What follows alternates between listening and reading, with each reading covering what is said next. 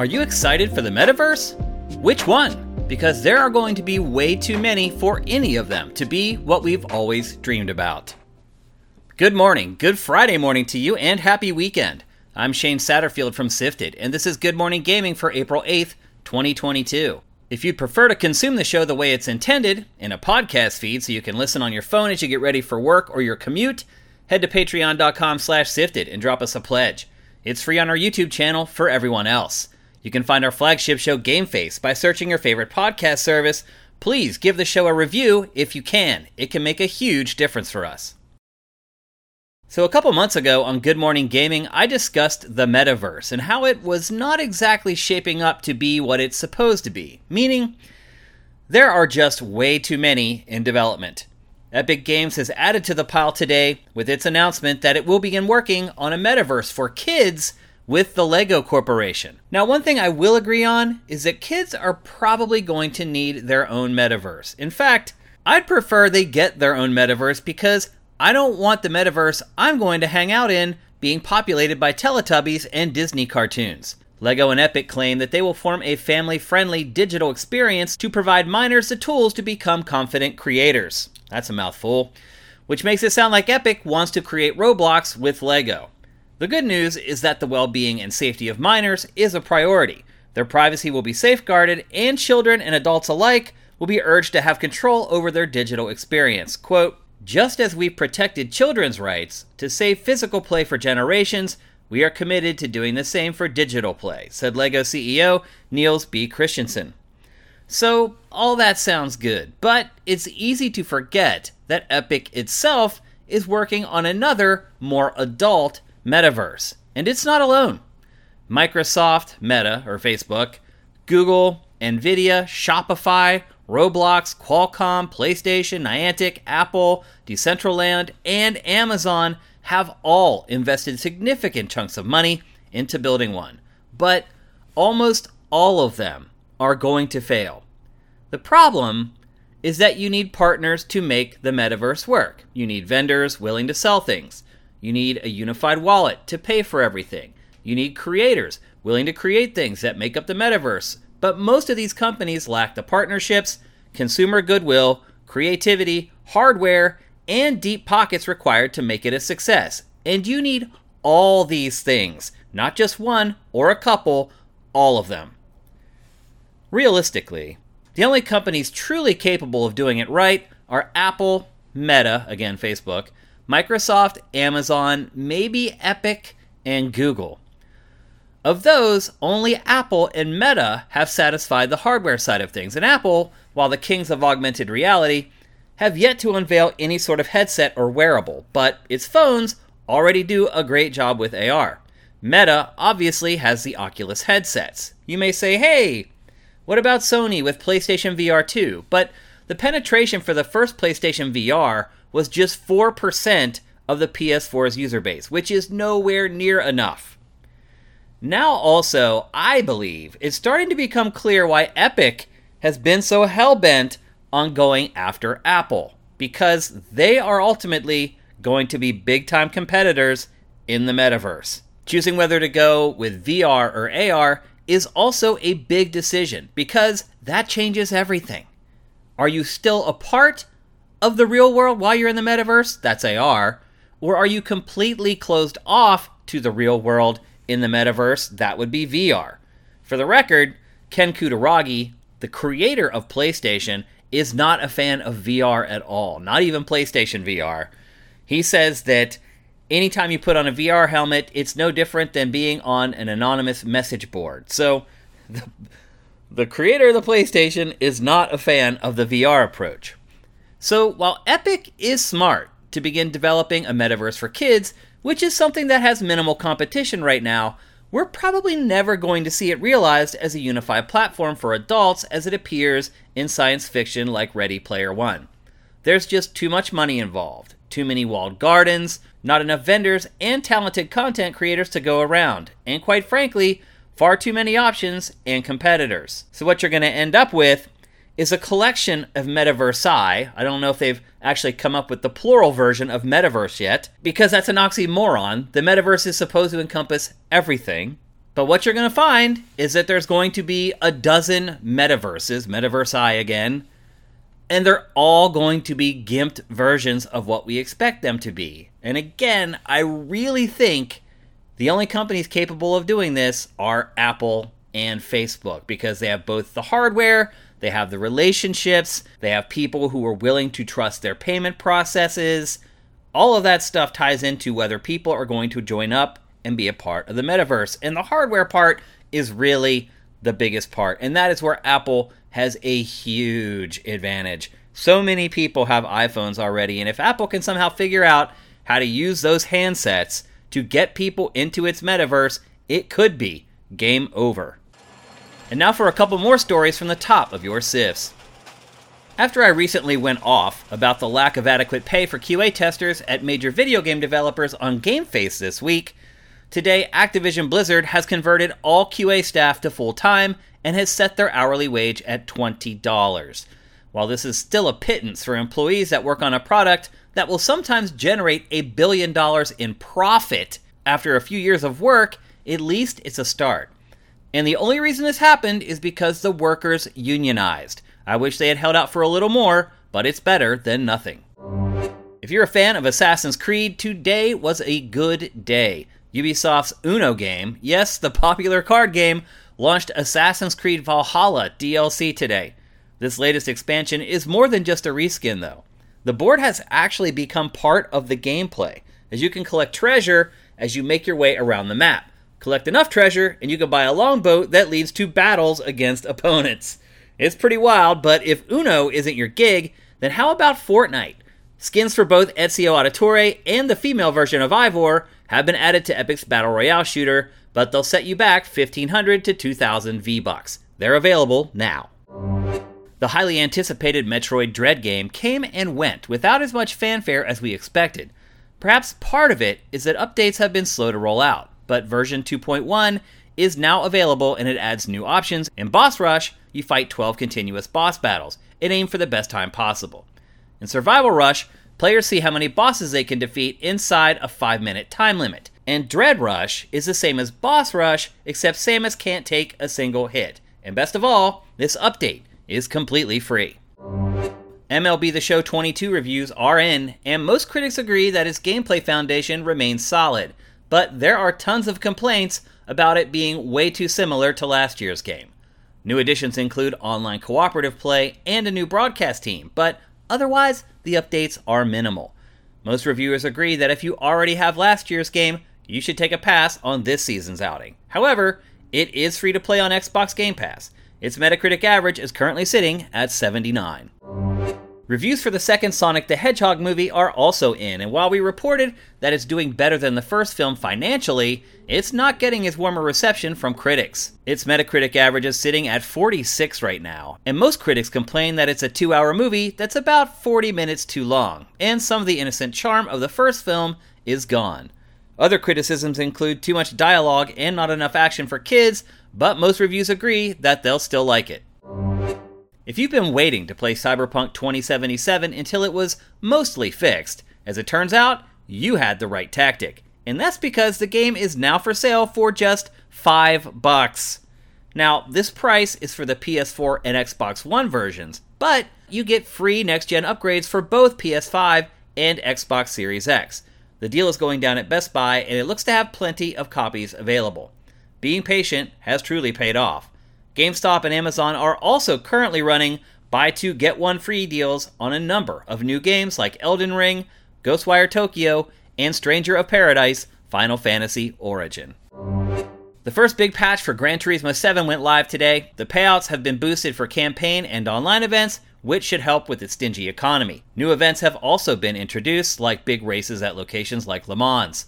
New one hour endurance events are now unlocked when you reach level 23, the in game credit cap has been lifted, and more legendary cars are now listed in the auction house. But the big change that most are waiting for, being able to sell your cars, still hasn't been added. At least there's still something to look forward to.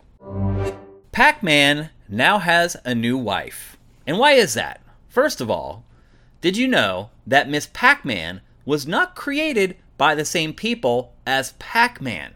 Bandai Namco was in negotiations with that group to purchase the royalty rights when it claims AtGames stepped in and spoiled the deal. Not only that, AtGames ended up purchasing the royalty rights instead, which made Bandai Namco very angry.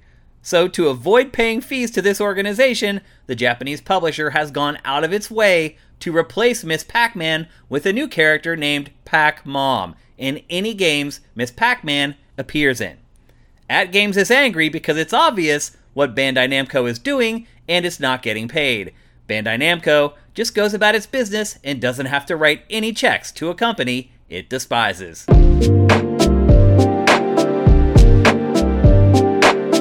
Let's take a break, and when we come back, we'll tackle today's boss fight.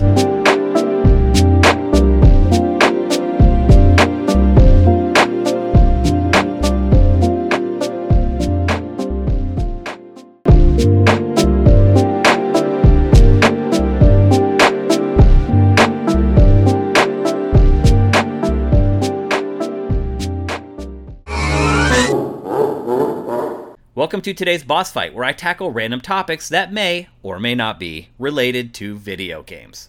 Today, Polygon did something that I don't think I've ever seen before. It published a re review for Cyberpunk 2077. Now, if there's one game in the history of all games that probably deserves a re review, it is Cyberpunk 2077. And so I'm not here to begrudge what Polygon has done. I'm not here to criticize its editorial policies or the fact that it basically gave CD Projekt Red a second chance to get it right. Or did it? Now more than ever, reviewing games feels like a moving target. Back in the game trailers days, it was much easier.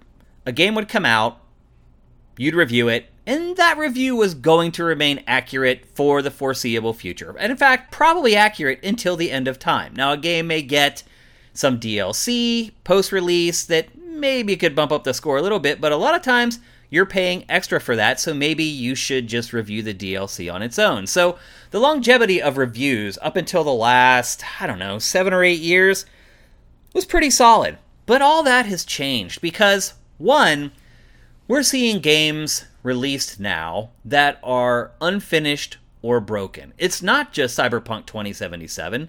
Tons of games are doing this. The GTA trilogy is probably the most recent and most egregious. You can even go back and look at games like Marvel's Avengers that launched in one form and then went through so many tweaks as the developers tried to find the right formula to make a game as a service a success. So, games are a moving target now. It's very hard to write a review for a game now for some games. Now, there are still single player games that are released where whatever comes out at launch is probably going to be the bulk of the game for all time. But with games as a service, and even some games that the expectations are really high and they're not met, they can change drastically from when they're released to a year later or two years later. Just look at Gran Turismo 7. We just talked about that a couple minutes ago here on GMG. It's already undergoing massive changes that, if those changes were in the game just a few weeks ago when it launched, the reviews for that game would be a lot different. So, that's a great example of just a few weeks later. Basically, the reviews for Gran Turismo 7 aren't all that accurate. So, how do you deal with this? Giving a game a year or more, in the case of Cyberpunk 2077, to kind of fix its problems and then re review the game and essentially give it another chance that's huge. And believe me, CD Projekt Red isn't the only developer who sat and took notice of this today. Tons of other developers did. And I will say that this does open the door a little bit for other developers and other publishers to think to themselves okay, if we have a four year plan for this game or a five year plan for this game, launch isn't as important now as it used to be. We can kind of get away with releasing something that's a little broken if publications as big as Polygon are going to give us the benefit of the doubt and re review the game once we fix it. And again, I'm not trying to pile on to Polygon or criticize their editorial processes, I'm just stating the facts. Perhaps another reason why the traditional review doesn't hold as much water as it used to is because creating a video review takes so much work and planning. Going back and updating it and potentially losing all the SEO juice of the original review isn't something most websites or YouTube channels are willing to do.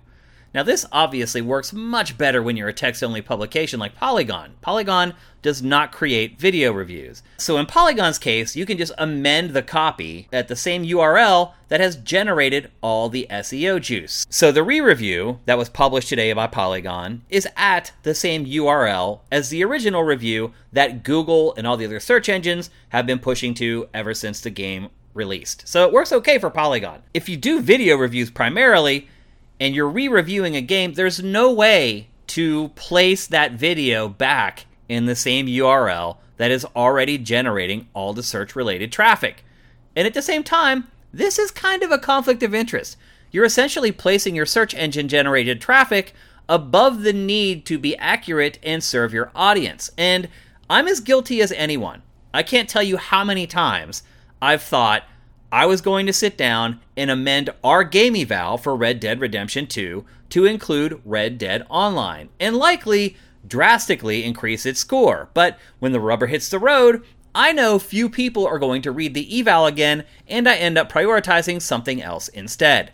It's complicated, and as games are becoming more complicated and they're evolving like an amoeba, it's hard to pin them down. If a game is taken to task for something, universally, meaning every review, every critic, every YouTuber, every Twitch streamer complains about the same thing in a game, they're going to change it.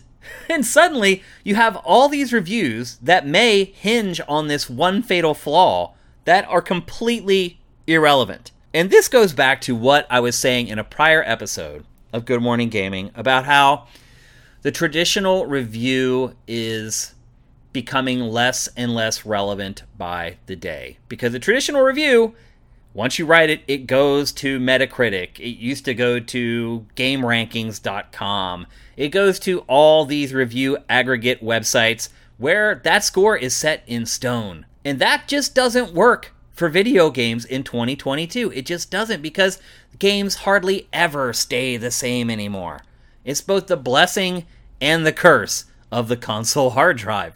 And this is why on Sifted, when we first launched, we did a lot of game evals. But as time has gone on, we have just done less and less because they just seem less and less relevant, particularly video game evals. Now, we did just do one for last one we did was Resident Evil Village. And sometimes we just do them because they're fun and we just want to show what we can do with our video evals. And that was really why we did one for Resident Evil Village. It's a very visceral game that lends itself well to things like video reviews. And so we did do one, but but that game is a generally linear single player experience. There were tweaks made to it ultimately post launch, but for the most part that game has stayed the same and so video reviews for that game are still relevant for the most part, but in general in 2022, the better way to evaluate games is on podcasts. It just is. And preferably with more than one person discussing the game. That way, you get multiple perspectives. A lot of times during the discussion, things that I think about a game can be changed or morphed by things that Matt says about the game. He can provide a different perspective on certain elements of a game, and I would hope that I do the same for him as we discuss things. And again, as a moving target, it's okay for us to talk about it now and say this is what it's like on this date, and then come back a month, two months, five months, in the case of Cyberpunk 2077, over a year later and readdress it there. And it is hard to admit this because I think one of the things I'm most proud of is that I am one of the people who created the modern video game video review. The reviews that we created at Extended Play before X Play, and then we created X Play, and then the reviews that I started doing at Game Trailers. That is how reviews are done now. Almost all of them. So, personally, I hate to say something that I created and has been copied and is has been very successful across the years is no longer relevant. But that's just the truth of the matter. As games evolve, the way that we cover games also has to evolve.